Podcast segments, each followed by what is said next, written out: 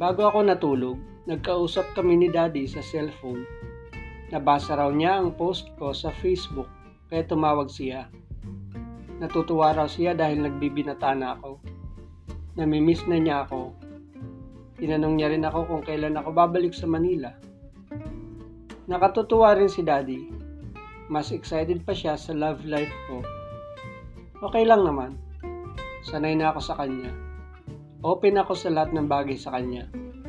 Siguro nakatulong din ang pagiging mabait at hands-on father ni Daddy sa akin. Hindi siya pabayang ama. Hindi rin naman ako spoiled sa kanya. Paminsan-minsan ay hinihindihan niya ako at pinagbabawalan. Naunawaan ko naman siya.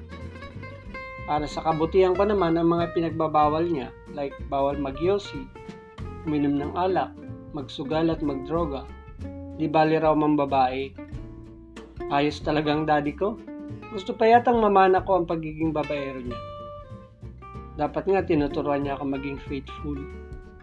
Gayon pa man, idol ko siya. Dahil kahit babaero siya, responsible father pa rin siya. Lahat ng pangangailangan ko ay pinoprovide niya. Minsan nga naisip ko, mas masikaso pa siya kaysa kay mami. Kahit may trabaho silang pareho, si daddy ay talagang may oras pa para ipagluto at ipaglaba ko.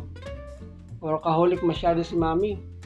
Tapos madalas akong ipasyal ni daddy.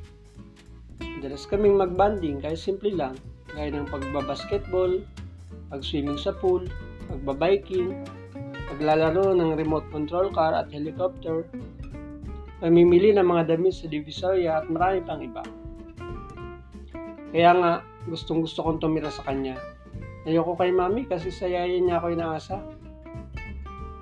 Hindi ko pa siya makausap. Kapag ganitong may problema ako sa puso, si daddy ang kailangan ko. Siya ang alam ko makakatulong sa akin.